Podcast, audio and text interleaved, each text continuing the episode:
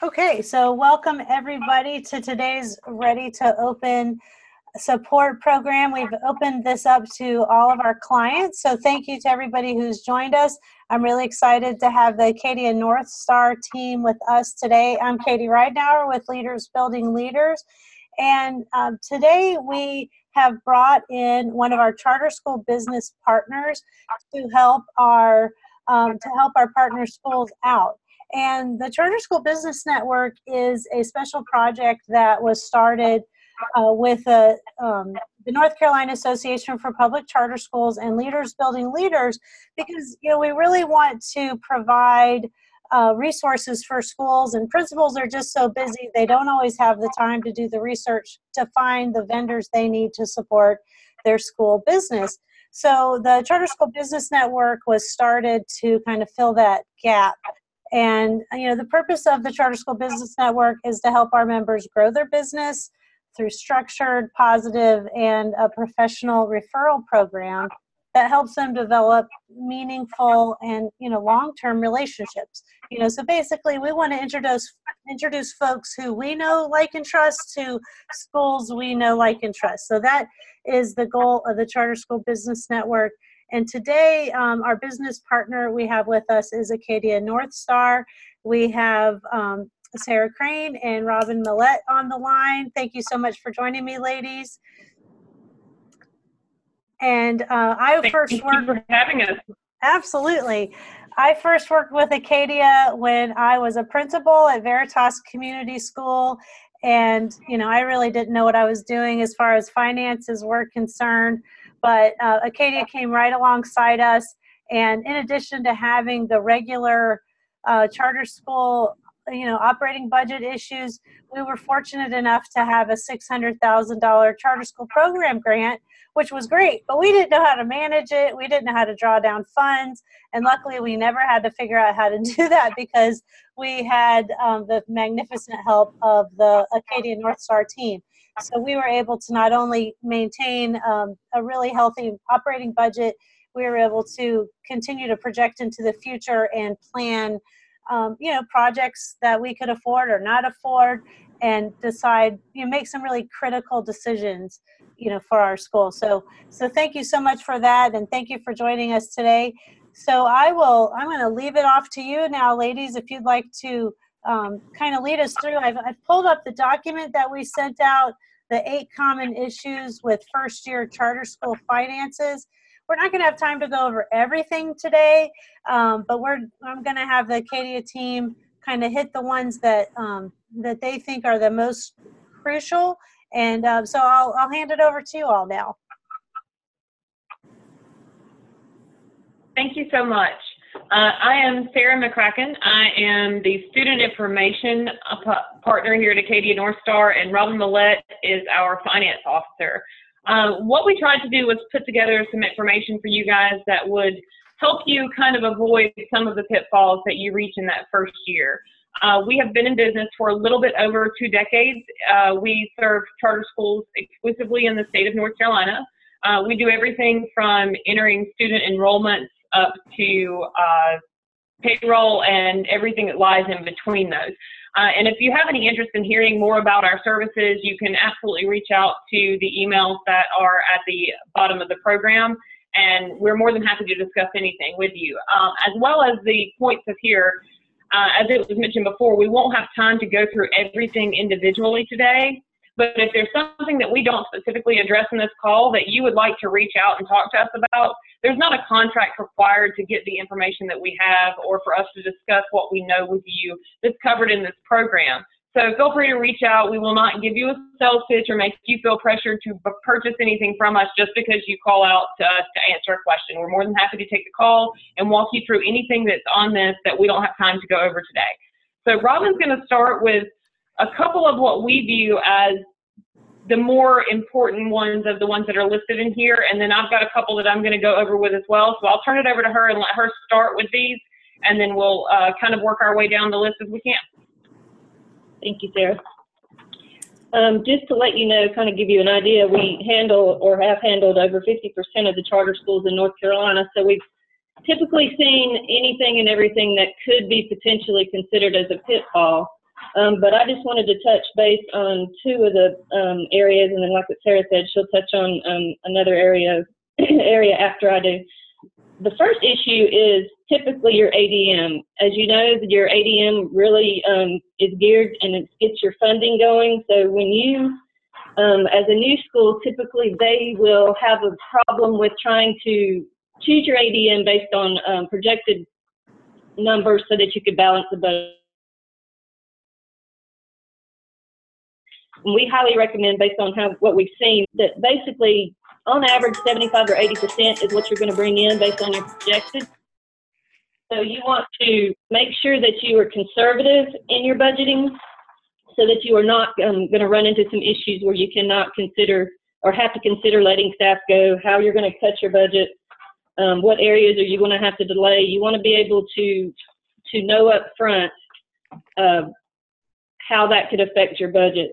We highly recommend that as you're going through this process, I know you did um, projected budgets in your application, but we highly recommend to do three scenarios of what you could potentially happen. The, you know, your, obviously your projected number, but you want to do a worst case scenario budget, as well as, um, or moreover, what you want to say is a balanced budget. What do I need to have as my break-even budget? That way, you know, when these issues arise, that you are, you do have a plan, and you're not just trying to, you know, skittle around and, and figure out how you're going to make ends meet. The other area that I want to address with your A D M is that it's based on your first twenty days, not just your enrollment. And what I mean by that is, say you've got two hundred kids enrolled, and one of those does not show up on day one, they show up on day six, but they're enrolled, you will not get the full one hundred percent funding. It will only be the seventy-five percent because they have missed the first five days of school. So being there in that seat on the first day is your most crucial way to get your funding. Now, if they go on vacation on day three, four, or five, you're okay as long as they're not out ten consecutive days. So make sure that your kids are in school in their seats on day one. Um, And just to give you an idea, if the child, if you had, if you projected three hundred kids and then you ended up um, not having two, twenty of them, let's just say you're twenty low. Typically, you pay seventy-five hundred dollars a child when you do state and county funding. So you're looking at one hundred fifty thousand dollars in loss of revenue based on those twenty kids that did not enroll. So that is a huge um, detrimental issue to your budget. So you definitely want to make sure that you're planning accordingly and being very conservative. The second issue that we see is managing of your cash flow and actually reviewing your budget. I just kind of combine those together because they're, they kind of coincide. Um, cash flow, you know that you're going to start, you're not getting any state money until mid-July, and that is assuming that you get your certificate of occupancy. Until you get that, they will not release your first allotment.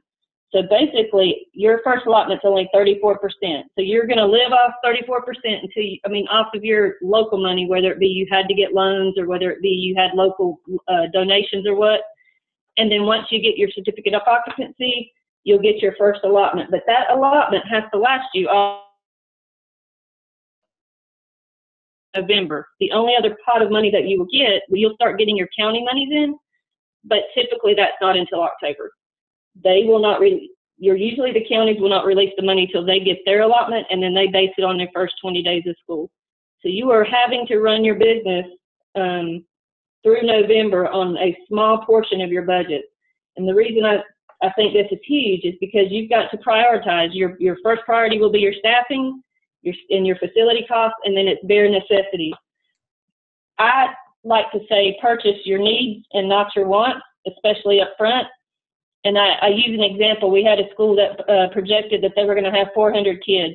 So they went ahead and excuse me, signed into a lease to get computers, and they got four hundred computers. They ended up having an enrollment of three hundred. We're not able to return those computers and was stuck with that invoice. So basically they had to put those computers in the, in the storage, lock it up so they wouldn't get stolen, and now they're out that money that they could have used otherwise. Hmm. So it's, it's big that maybe as far as your purchases, get your needs, and maybe just do it, you know, one or two months worth of needs that you need, and then prioritize going forward once you know your A D M. And that way you're not um, putting yourself into a predicament where you, you've got to come up with more money for staffing or what. the um, budgeting portion is critical. Um, it's not a, you know, set it up and then forget it document, you put it on the shelf and not use it. It is, it is typically the most important document that you're going to need as far as uh, financial um, management, to be able to know where you are at all times. It's a living document, and I highly suggest that you at least um, adjust it quarterly. A lot of schools will say, "Oh, I'll just we you know we made it. The budget's the budget," and truly, it's not, because it's the it's the goal to to manage that budget and to know where the school is at all times. Ultimately, it's the board's responsibility um, at the end of the day, from a you know financial liability. But they're typically not involved in the day-to-day, so you want to make sure that you're very close with your administration and just do it a, a collaborative effort to work together on those purchases. Um, we do have schools that will actually, um, they have one initial point of contact to do all purchases, and that allows them to know at any given time that they haven't overspent in, in different areas. The, the problem you have is when you have different departments and they're ordering and you don't know who's ordering, and then at the end of the day, we've got a, you know, a busted budget line. A lot of boards will say, um, give the authority to the um, administrator. You know, you can purchase anything up to X, let's just say ten thousand dollars, and then anything over ten, the board has to approve. That gives them another set of eyes of, of you know, making sure that they have not gone or exceeded these budget lines. They also, um, wanted to, excuse me, they also had, um, a, or I had another suggestion that maybe you um, have two sets of signatures on checks over ten, or, you know, just come up with a, a dollar amount so that you can uh, make sure that you have not exceeded those purchases. But other than that, um, Sarah has, uh, is going to go over for um, line uh, six and or five and six. I'm sorry, but before I get to do that, would you like to ask any questions or, or make any notes or comments? Let me unmute our participants, and then we can. There we go. If so, if you have a question, feel free to to ask it. Yeah, I got a question on the on the twenty day rule. So when you say seventy-five percent. Does that mean uh, forever, or is that just the just the, like the the first month? Or so, if the kid shows up on the tenth day, we only get paid that percentage of him for the rest of the year, or is it just for a certain period of time? For state money, yes. If you don't show up until the tenth day, you're going to get fifty percent. And where that starts to affect you, uh, I know Robin said specifically twenty students, but if you have a situation, and we have this happen on a regular basis, enrolled and mom and dad want to be in Europe for the first two weeks of school. Well, by the time that those four children miss uh, an entire two weeks of school, then they've all missed ten days. So you've lost funding for two complete children for kids that you know will occupy those seats. And for the state funding portion, once those numbers are set in the first twenty days of school, they will not adjust going forward into the year. It will be the next year before you get a new A D M. So your state-funded A D M will be what it is on the twentieth day of school for the entire year. Now, your local money, they will adjust monthly, because we will send monthly invoices, or some do it on a quarter basis, but most counties will adjust through the year. The state funding is what it is, and once it's determined at the end of that first twenty days, it will remain as such for the remainder I, I of the guess year. I'm, I, I guess I'm dense. I'm just trying to figure it out. So. So is our money, state money, based on the first day and the rest of the days don't matter, or is it the twentieth day that matters? It is every day in between the first day and the twentieth. But the essential part of this, and I actually have a document. I took the time to um, explain this out in pretty big detail on a document. I'll get that to Tom so he can forward it out to you guys. Okay. But essentially what it is, it's every day in between the first and the twentieth matters. But if a child shows up on that first day, we call it they have to put their butt in the seat. As long as their butt has touched the seat, they can go anywhere they want to, as long as they don't have ten unexcused absences in a row, and they're counting towards your membership. That's what you want to happen. You want them to show up on that first day, because that's when they're going to start counting in your membership. So as soon as they show up, it's not that you don't care whether they're there the first twenty days of school, but it no longer affects your funding. They start counting in your membership. the day they show up. Their attendance after that point doesn't matter unless they have ten unexcused absences in a row. So it sounds like they need to be there the first day and the eleventh day. And if they miss any more than that, or, you know. at, at least. Yeah, at least. Well, and the yeah. document, the document that I have not only breaks down how, uh, how your membership days are determined, it also breaks down for you guys how it is calculated at the state level, because a lot of people assume certain things about A D M and it's just not how it looks. For instance, uh, when they calculate your A D M at the state level, they calculate each grade level's A D M, but then they round each grade level's A D M to the nearest whole number, and then they add them together. So you don't add them together as their own individual numbers and then round. Each grade level is rounded, so you actually could gain or lose a child based off how the rounding falls. If everybody's at point four, you're going to round down for every single grade. So those roundings really affect you by a child or two, but it, the, the document that I have details that out, because so many people have issues with determining what counts as membership, how membership is determined, and how that A D M is calculated. Okay. Well, thank you. Yeah, we'd love to get that document out, Sarah. That sounds really helpful. Sure. Okay, so are there any other questions right now? Sounds like we're ready to go on to the next set. Okay. All right, so the next vendors.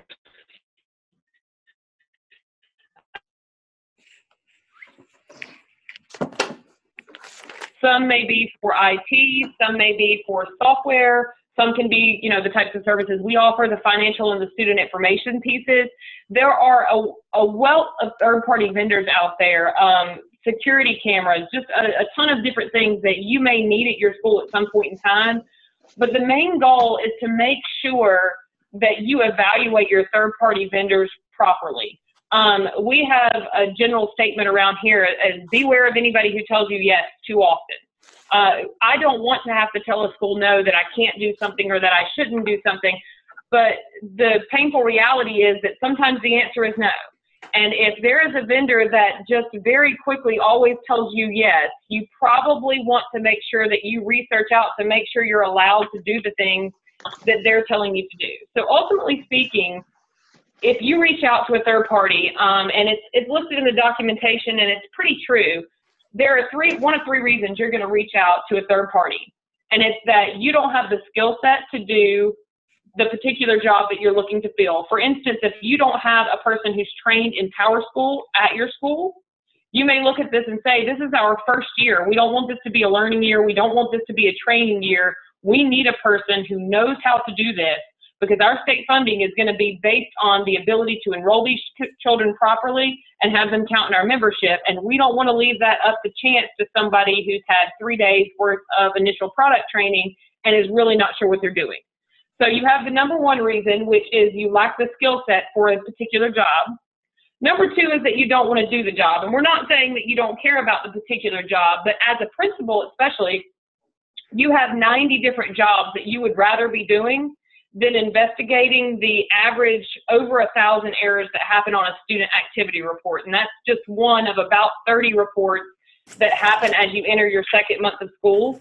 And so when we say that you don't want to do, do the job, it's essentially that you have jobs that to you and to your values are more important. They're jobs that have to be done, but they're things that you say, for my life, I can vet this out to someone else. And then also the ability to create redundancy and an additional layer of oversight.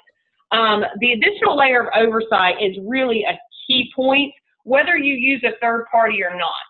Um, from a financial standpoint, we had a client several years ago that had been with us for several years, and we knew when they joined us that their intent was to bring their financial services back in-house. And we never begrudge people to do that. If that's something they want to do, then we are open and, and communicate with them as they go through that process. So we turn their finances back over to them at the end of their first several years in business, and they turned it over to a person that in their minds they trusted quite a bit. And after one year, this person had embezzled multiple thousands of dollars from their school One million, excuse me, Robin just gave me the number. At the end of the day, it was one million dollars. Um, she actually um, obviously spent some time in jail for this. But the problem was they turned this over to a person that they trusted and then gave her no oversight. So in their minds, they thought they were prepared and she was able to do the job. So they were not incorrect in saying this person completed these tasks. The problem is that she completed these tasks while she was stealing money from the school.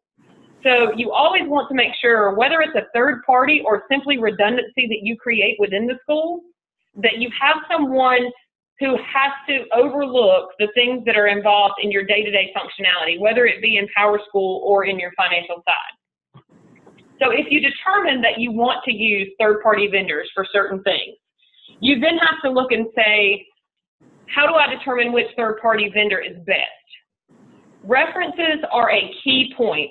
In the charter world, generally speaking, every single time that you go out and you look for something, if it's insurance, if it's I T, if it is financial services, student information services, any of these things within the charter world, primarily speaking, a certain vendor or two to three certain vendors will pop into the leaders at other charter schools' heads immediately.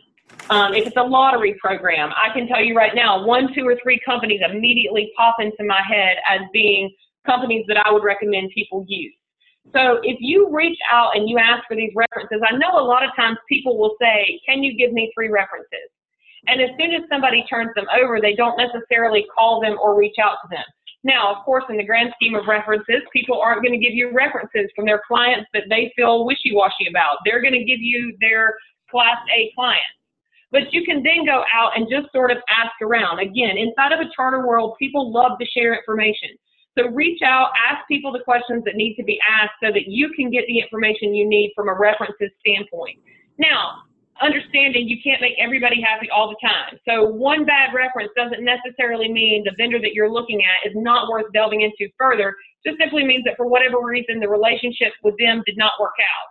And it's also worth saying that if they give this particular vendor a bad review, that you ask them, why did this not work out? And if what didn't work for them is actually not an issue for you, then that's something that you can know as you go forward.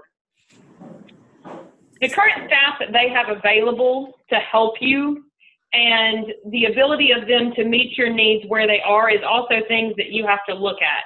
Uh, for instance, in a startup company, a lot of times you may have a beautiful website with lots of links and things that make it look very impressive, but behind that massive website and all the words and the blurbs, you may have two people who are working twelve to fourteen different schools trying to get a company off the ground. And there's nothing wrong with that. That's how every company starts.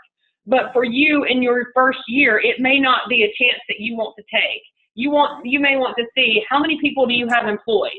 You're asking me to trust you for redundancy, so how do you create redundancy for me within your own company? And uh, for instance, if you look at what Acadia does, we have uh, over fifty employees here. We have uh, over fifteen employees that are doing student information alone, and then everybody else is doing finance. We handle each school individually in the fact that we learn what applies to each school. But we also handle every single school the same in the fact that the processes stay the same. So if a person has a baby or wins the lottery or gets hit by the Mack truck, we can immediately provide a person to occupy that space for you as a school so that you don't feel the changeover. If you're dealing with a third-party vendor, especially with things of a nature of I T, finance, your website, uh, any of those things, you want to make sure that if there's turnover internally with that third-party vendor, that they have the ability to continue to support you in the way that you need, especially in your starting years. You also want to make sure that they're not trying to sell you more than you need. In your first year, there are a lot of things that look like big, shiny buttons that everybody likes to have, but from a budgetary standpoint, it doesn't make sense to sign up for every bright and shiny thing you can find. On your first year, it makes more sense to keep things basic and to see what things you really want to put money into, because I can assure you that in year two and three of your charter school, you're going to be opened up to so many things that don't occur to you right now, if you've, especially if you've never started a charter school before. You're, so you don't want to have entered into a five or six year contract or even a four year contract right off the bat, because you need to be able to say, we contracted with these people and we're not happy, or we changed our mind and we want to go a different direction. So you want to make sure that they will meet you uh, where you need to be met. If it's something tiny that you need done, that you can contract with them for a specific service and test out how you feel about them. If you want that single year contract, you need to have that uh, available to them. Um, now, and you will find when you look at different places, I know there's a couple of lottery programs that give you discounts for long-term contracts. Uh, here at Acadia, we give uh, our clients that have been with us fifteen years and are signing five-year renewals, we give them a discount for a long-term contract. But you want to make sure that that short-term contract is available, and it's absolutely worth it to pay the little bit extra to get that short-term contract than to lock yourself into a long-term deal that doesn't make sense for your school after you get through that year one. The next is to make sure that what they're telling you is actually accurate. I don't think that they do it intentionally. I will never say that a third-party vendor comes in and lies to you for the sake of lying.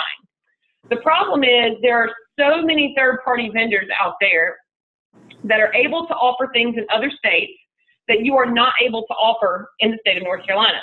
Because the state of North Carolina does not give you carte blanche to go out and say, I want X company to do my finances, and I want X company to handle my student information. You can't just pick Jupiter grades. You can't just pick whatever you pull off. You have to use PowerSchool, and you have to use Link. And so if you're going to go out and you're going to use a third party, you have to make sure that the features that they're selling you are going to work with the program that you have in front of you. And one instance of that is the fact that we have several vendors.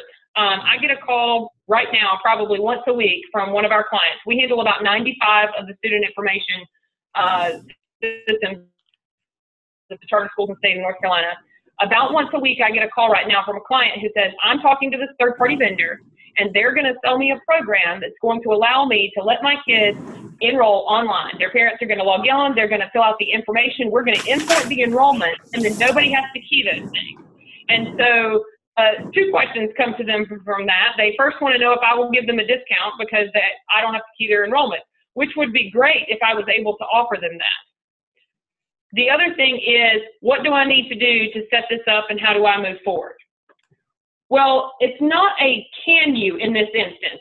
If I say that you can't, I would be lying. PowerSchool will one hundred percent let you enroll these students via an upload. There are third-party programs that you can connect to your PowerSchool, and they will absolutely make it happen. The problem is that we have went to the state multiple times, and the email that I have right now is dated Um, April sixteenth, twenty nineteen. So this was just the last time that I got the clarification. I ask about every six months just to make sure I'm up to date. And the top line of this sentence, our question when we opened it, is has anything changed at a state level? Can student enrollments be uploaded into PowerSchool? The response is, and this is straight from D P I, is definitely not. It cannot, it can be done in PowerSchool, but it most certainly should not be done in the state of North Carolina due to the U I D integration. Since we have a statewide program, we cannot allow this process to happen, and any errors or problems caused to the PowerSchool system related to importing students will fall on the responsibility of the school. And what that means is the state will flatly refuse to answer your question. We've had it happen before. You'll call because you will have created sixteen or seventeen duplicate students by enrolling them. The state will say, we told you not to do that. We said you can make it happen, but we told you not to do it, and you did it anyway. So now you have to deal with the problem. And unfortunately, that problem can delay your state funds. It can delay your local funds. It can cause all kinds of issues, because if we can't get a proper head count, the state can't give you an A D M. If we can't get a proper head count, the local counties can't pay you for the students that exist. And we know for a fact, because people call us every week asking, that there are third-party vendors out there that are saying, absolutely, we can import these enrollments. And it's, it's just not a valid statement for North Carolina. So you want to make sure when you deal with any third-party vendor, before you sign on a dotted line, before you contract, before you say, okay, let's move forward with this, it is so worth the time and the effort to reach out to D P I and say, this is what this third-party vendor tells me that they can do. Can you verify that this is okay?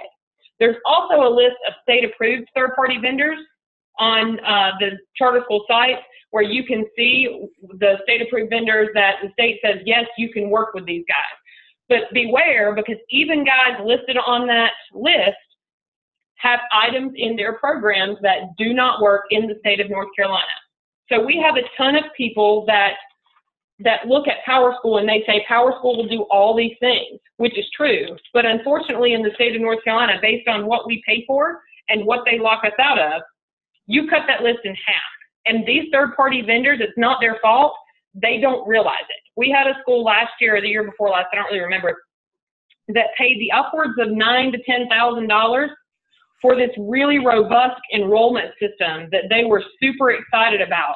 By the time that they realized it would not work in the state of North Carolina, their third-party vendor said, you bought it, you used it, it's yours.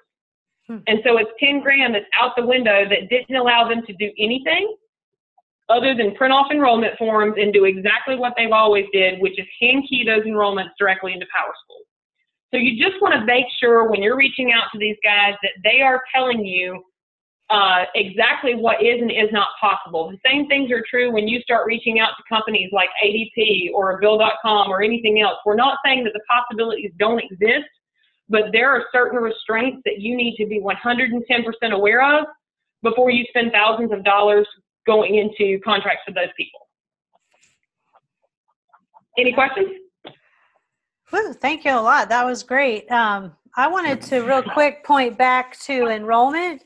And uh, Tom created a document a while back um, about how to secure one hundred percent enrollment. And I'll send that out to everybody. And it's just some, just some steps you can take to um, touch base with your folks to make sure they do show up and get those cheeks in the seat on the first day, which is so critical to, you know, to, your, to your A D M. So now I'd love to open up the floor to anybody who has questions about, um, you know, what Sarah uh, just went over or anything that Robin went over as well.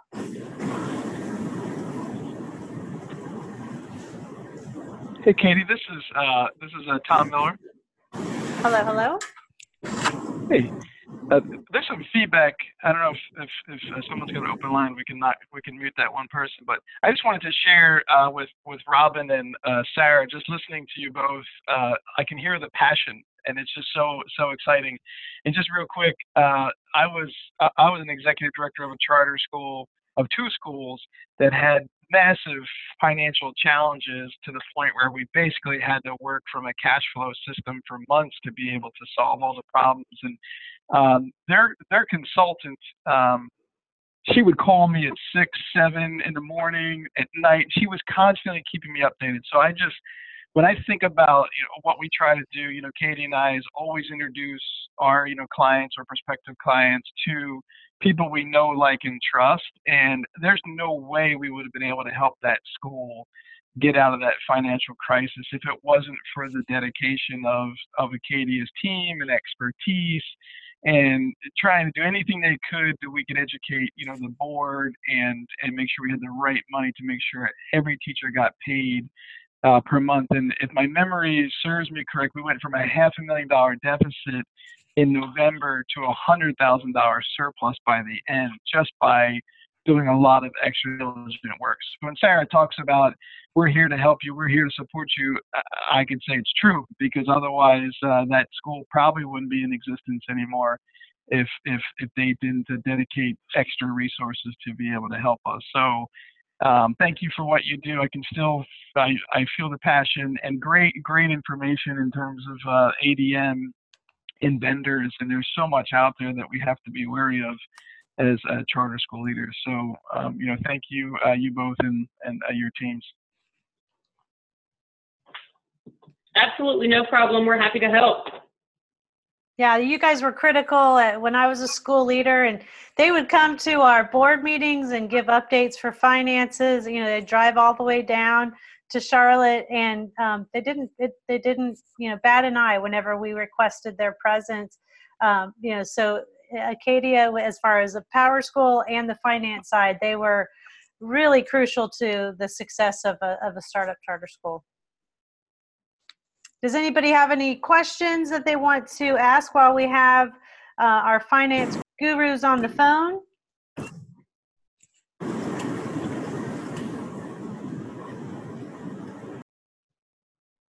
Okay, well, so, I want to. You know, oh. I've got, I've got one, Katie. You know, yeah. This this really wasn't on our list, but um, and I don't know if you you addressed it, Sarah. I may have missed it, but if a school was going to hire someone in-house, right? So if they had you externally and then someone in-house, what are some of the skill sets that that person should have? I just remember kind of working with a couple of leadership teams that may not have had the best equipped in-house finance person. So what are some, you know, skill sets that they should be looking for? I know I'm kind of catching you off guard, but I, I think this would be important for uh, people to hear uh, is who, who they should be looking uh, to bring on their team.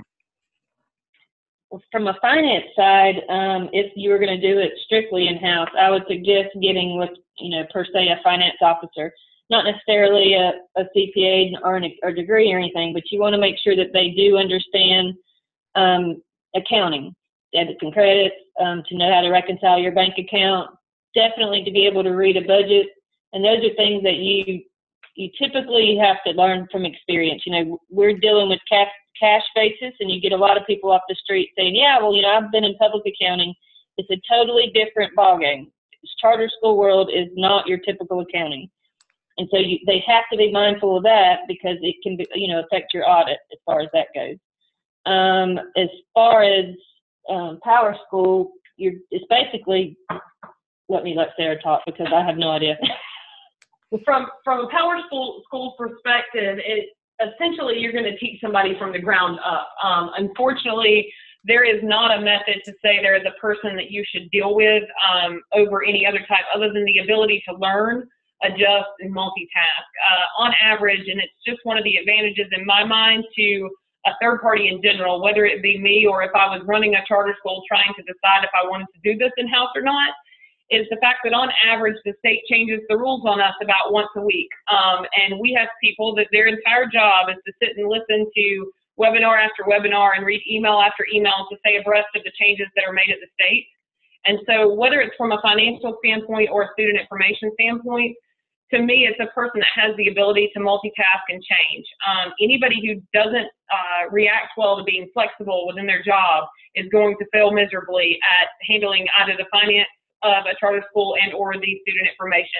So looking for somebody that has the ability to learn quickly and to follow multiple things is going to be a key point in a hire when you're looking to, to do this kind of thing in-house. There's just too many changes to have a person who's not open to that much uh, fluid information in their job. Well, you want to make sure they have attention to detail as far as the finances go, because, you know, it, it's crucial that they that they know what they're doing and that they are able to understand, you know, the finances.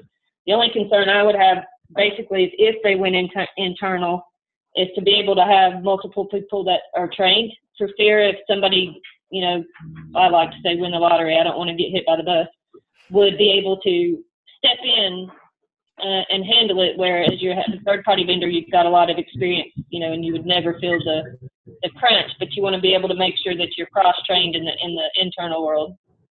And from a pairing perspective, if you're working with a third party, essentially all your internal person has to do is be able to send us what we need. Um, now, I, I can only speak for us because I'm not sure how all third parties work, but from our perspective, anything that we need an internal employee to know, we actually come on site and we train you. Uh, we walk, walk through everything that you need to know, and if there is mid-year turnover at the school, we come back out and we retrain the new person.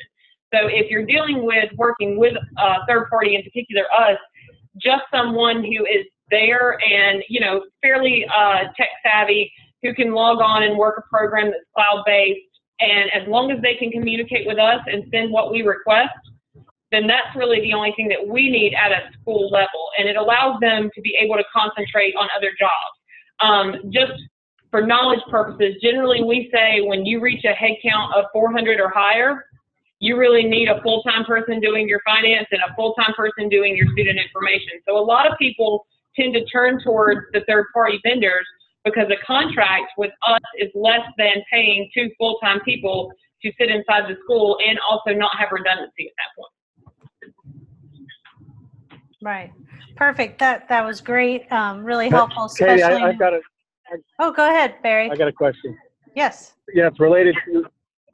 I, I just want to know what the ladies' experience are with uh, schools, you know, um, and transportation. You know, outsourcing to a third-party bus company or getting their own, because uh, I found, uh, at least on the Charlotte side of the state, there are very few options for a leasing company, and the ones that do, they're really expensive, you know, and I just wanted to know what their experience has shown uh, cost-wise. Was it better to go with a third party, or was it better to get your own buses? Um, well, we've seen both. I can agree with you at your statement about it being very expensive. I know that it, a lot of it depends on the link, you know, where you want to pull your schools or your students from. Um, do they, are they able to have the transportation? We have schools that, you know, do and do not offer. So it really is a, a it varies as far as where you're located and, and what you need. Typically the first year, um, I don't, I don't see a lot of purchases of buses. So you, but you have to just know, like I said, from where your uh, geographic location is, what are you talking? Are you talking, you know, thirty percent or are you talking ninety percent? Because you, it may be better off to do um, like used buses or whatnot, and then hire, you know, have bus drivers on staff that also teach or, you know, or do after care or whatever. Right. Well, if I were to, if I were to go with a third party bus company, for the amount of students I have to bus, it would cost me like sixteen thousand dollars a month. Yeah, it's it is ridiculous. We've and I've got a couple vendors that um, I'm not sure where you're going to be located at, but um, but in the Charlotte area, it is astronomical. Oh yeah, we then, paid you know, forty-eight thousand dollars a year for ours. That was one bus. Yeah, that's one. Yeah, and that's what it would be. You know, they they want to, you know, they're charging four thousand dollars a month for one bus, mm-hmm. but that's not enough. I need three buses, so that's why. And my board wants me to give them the cost-benefit analysis between paying sixteen thousand dollars a month for three buses versus getting our own and our own drivers. And uh, I just can't see how sixteen thousand dollars a month is worth it to anybody. That's a, I don't that's a know. Lot of money. At one time, D P I was um, you could purchase buses, used buses um, at a cheaper rate, but I don't know if that's still available now. You, you the, still can. From the state. Those bu you still can. Those are very old buses. You know, you can get yeah. them for two, three thousand dollars, but they're old. So, you're going to uh, get what you pay for, yeah. Yeah, on the state auction site, you can buy, you can buy the used buses. But boy, if you don't have someone who can go inspect those buses, um, you know, who knows what you're going to get. Right. You know, and as far as leasing, you know, you can lease lease buses to get loans, but it's hard for a you know upcoming new charter school to even get a loan or or any. any long-term funding like that. So you're kind of right. stuck at first. Gotta uh, put the bubble gum on the old buses and just and pray every morning okay. they turn over. Okay. That's right. Perfect. Uh, are there any other questions out there for Robin and Sarah? So, uh, you know, we didn't go over every one of the pitfalls. We didn't have time to go over all of them. You know, Robin or Sarah, do you want to talk about what folks can do if, they, if they'd like to hear more uh, from you about this? Absolutely. My contact information, this is Sarah. My contact information, I believe, is at the bottom of the presentation. Yes. And I'm available pretty much any time. And if If I don't pick up the phone, and actually I can go ahead and give you my cell number is not listed there. You can email me, or you guys can also reach me at eight two eight, nine eight zero, five three two two. The other number that's listed there is our office number. So in between eight and five, that number will work. They can transfer you to me. And if it's outside of eight to five on Monday through Friday, you can call that cell. And I'm happy to take your call. Um, even if it's something we don't know the answer to, we actually have quite a few, um, well, we have over one hundred charters that we work with. So it's easy enough for us if it's something that we're not familiar with as far as third-party vendors or anything else that you guys may be looking into. We're always happy to pull together information. We have a certain group of our clients that never mind if we hand out their names or their vendors. Um, so other schools can see what they're using and how how they're able to utilize certain things. So we're happy to take your call whenever you need to ask any questions about the upcoming school year, your budget, your student information, whatever it may be. Uh, so anything that you guys need, just feel free to email that or give me a call. Perfect. Sounds great. Uh, there, you also have your website, which is acadia northstar dot com. You know, so that might be able to answer some of your questions um, that you might have. But you know, Sarah and Robin, thank you so much for your time, your expertise, and your, you know, you're basically your love for supporting charter schools. It really, you've made a difference in the state of North Carolina in the, um, you know, in the success of charter schools, especially from the finance and Uh, PowerSchool perspectives, and we really appreciate all that you do to support charters. Well, thank you, thank you very much. Okay, well, thank you, and thank you everybody for joining the call. We um, this is our last call, and we'll we're here if you need us, so please reach out. Thank you. So long. Okay, thank you. Bye bye. Bye.